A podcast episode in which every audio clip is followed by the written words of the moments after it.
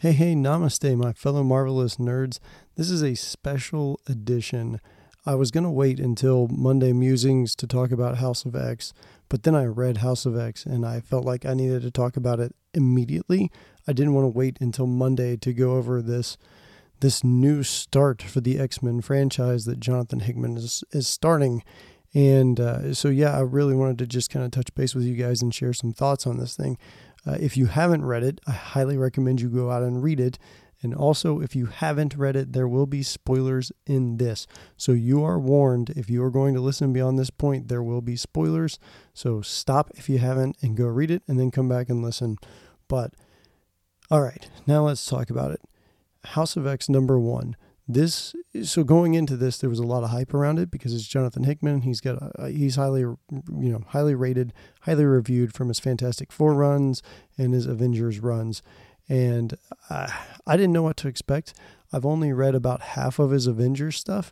So uh, I was kind of unsure of what to to expect coming into X-Men. I'd heard him talk about how he likes alternate dimensions and and playing on those types of things where you take someone from one dimension and someone from another and they have uh, competing philosophies on how to handle a certain situation but they're both right in it and seeing the conflict that comes from that.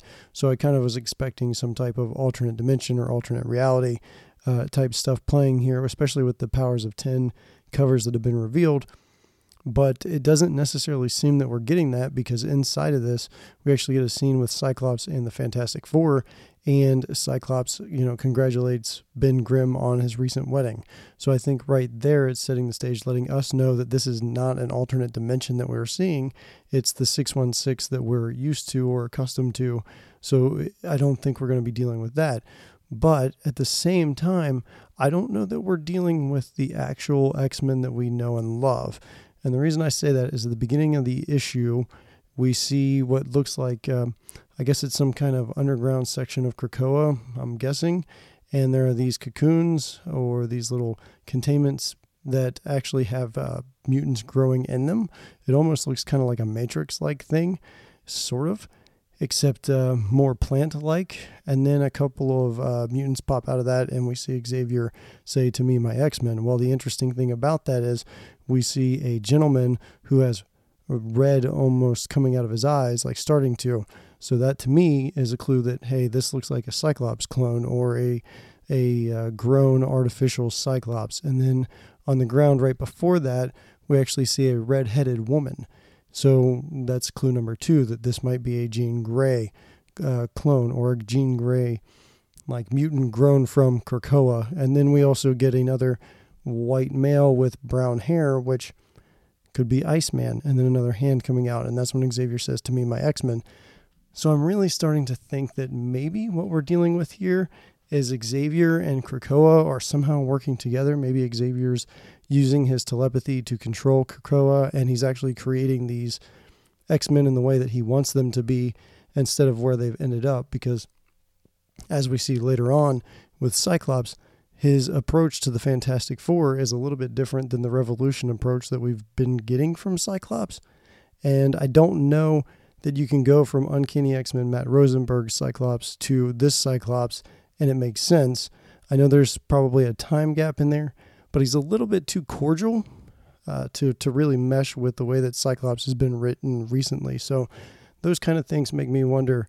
Not necessarily, I'm not buying into it yet, but I'm at least wondering if maybe that's what we're dealing with here is some type of Xavier and Krakoa working together to create these um, these mutants that are like the ones that he knows and loves instead of being the actual ones for whatever reason. So I'm curious to see where that part goes. I also uh, thought the stuff with Toad, Mystique, and Sabretooth was awesome, and I was really trying to figure out what it was that Toad and Mystique and Sabretooth were trying to get from the computer systems that were Reed's and Iron Man's. And I love those little pages that act as the in between whatever's going on. So uh, Hickman puts in these pages that'll have like descriptions of Orchis or whatever it is. And I think there's a huge clue as to what Toad was actually getting from that uh, database. And I think he was getting information on Sol's Hammer. If you're not sure on what that is. It's something that Reed Richards and Tony Stark built. It basically absorbs sunlight and can channel that into a blast powerful enough to destroy a planet. And it actually looks like the thing uh, that we see earlier on with the Orchis uh, individuals on the space station. It looks like the panels that are around the Sentinel floating head or Master Mold's floating head. So if you see Master Mold's head, you see there's like this, uh, this circle around it, and then there are these solar panels that they actually even talk about it absorbing the sunlight and the radiation so that they can actually live up there or dwell up there without getting radiation poisoning.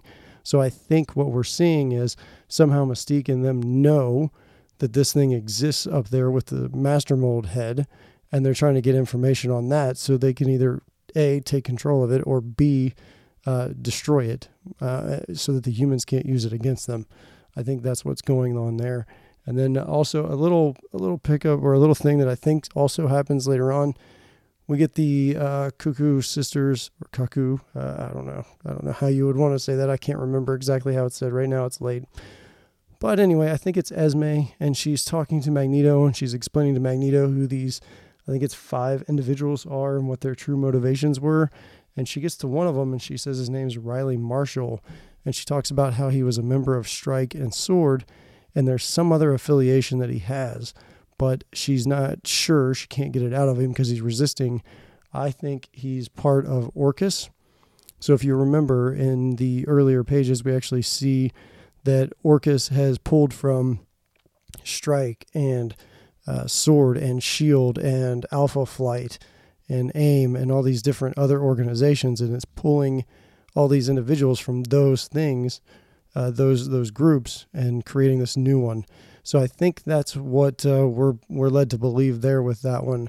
As far as the actual overall plot of this goes, I love the idea that Krakoa is is this island. I know it kind of seems like the whole Genosha ripoff because it's basically another island that mutants are dwelling on, and they're trying to get amnesty for the mutants so that they can dwell on this island, and they're also trying to make it a nation, and it's like actually you know, regarded as a nation state. So seems very much like the Genosha play, but there are some unique aspects to this, like Krakoa actually having the purple flowers that allows the people to tra- uh, teleport from one. It actually it works as a gateway. So if you plant a purple flower somewhere else, you can go from Krakoa to wherever that purple flower has grown and blossomed. I think that's a really cool concept. I'm and I love the way that it starts, where it shows like I think it was Bishop and Storm and Beast and Kitty actually planting those flowers in strategic locations like the Savage Land and Jerusalem and Westchester. So I think that was a really cool setup on how they got where they were uh, or where they were going to end up with that. So uh, conceptually, I, I love that piece of it.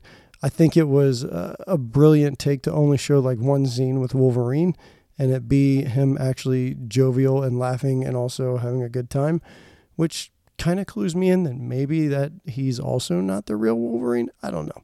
We'll see. I'm still not sold on these theories, but these are just some of the things that I'm workshopping through my mind after having read it twice. I do want to say that I am actually really loving the costumes of this. I'm a huge fan of the Magneto costume and this, a huge fan of the Cyclops costume.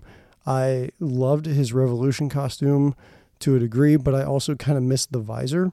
And as far as red goes, I'm not like red's not my favorite color. Silver is if you watch the show, but I do like blue. I think it uh, I think it works better with Cyclops having some blue, especially with the demeanor that he has in this.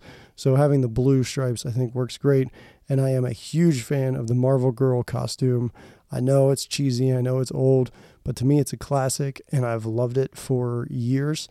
So seeing her have a variation of that is, I don't even know if it's a variation or just a straight rip, but uh, I love that. The Xavier helmet, eh, I'm not sold on that one yet, but we'll see how that plays out. So for me, after having read House of X number one twice, it's hard for me not to rate it extremely high. I want to see where this goes. Hickman has stated that he is laying the, he's actually got the next three years of X Men stories planned out, and they're building towards those things. And he's also made the statement that what he's building here could work for the X Men for decades for writers after him. And I was a little hesitant to believe that, but after having read this, I'm fully in agreement. Like, this is something that could last decades in the X Men world. And it's not just something that impacts the X Men universe, this is something that impacts the Marvel universe. And I love that the X Men are given this kind of weight now. And it's almost like, hey, the whole Fox Marvel Studios thing is over with. So now we can actually go back to loving X Men inside of Marvel Comics. And they're actually putting their money where their mouth is and trying to make that happen. So I'm, I'm really optimistic for the future of this franchise again and for this series. And speaking of the series, there are some other comics that are coming out of this. They already showed the October solicits. So, I mean, we've got an X Men line that's basically the Summers family with Wolverine for some reason. So maybe we'll find out Wolverine is actually a Summers. I don't know. But it has Corsair, it has Vulcan, it has Havoc, it has Rachel, it has uh, Kid Cable, Cyclops, and Jean Grey, plus Wolverine. So I'm actually that's probably the one I'm most excited about just because I've always wondered why we've never gotten a summer specific line before. The other one I'm really into is the Marauders with Kitty and Emma Frost. Uh, specifically, and that they are basically pirates and out on the ship, and I think Storm's with them too. I want to say it's Storm and Iceman. So that one has piqued my interest. Uh, also, I'm very high on that possibility. And then the uh, New Mutants line that they're going to be launching, I'm looking forward to that because it's going to merge some of the New Mutants with Generation X. So I think that's a, a great idea. I want to see how those two intersect and how those play. The X Force line looks interesting because it's going to be split between like the scientific minds and the ops minds. So you've got Beast, Jean, Black Tom on one side, and then Wolverine, I think Colossus on the other. So that's also a really, really interesting lineup. I think I think overall the lineups for these October comics are very strong and very, uh, very rich with possibility. Uh, even the Excalibur one with uh, Captain Britain being Psylocke now and having uh, Rogue and Gambit on that team. So, like I said, some great possibilities for the future. So, landing back on House of X number one, I think based on this particular issue alone, I've got to land at a 9.5 it is a definite must buy. So I think if you like the X Men or you like comic books, you need to go out and you buy, need to buy House of X number one. We'll see you next time.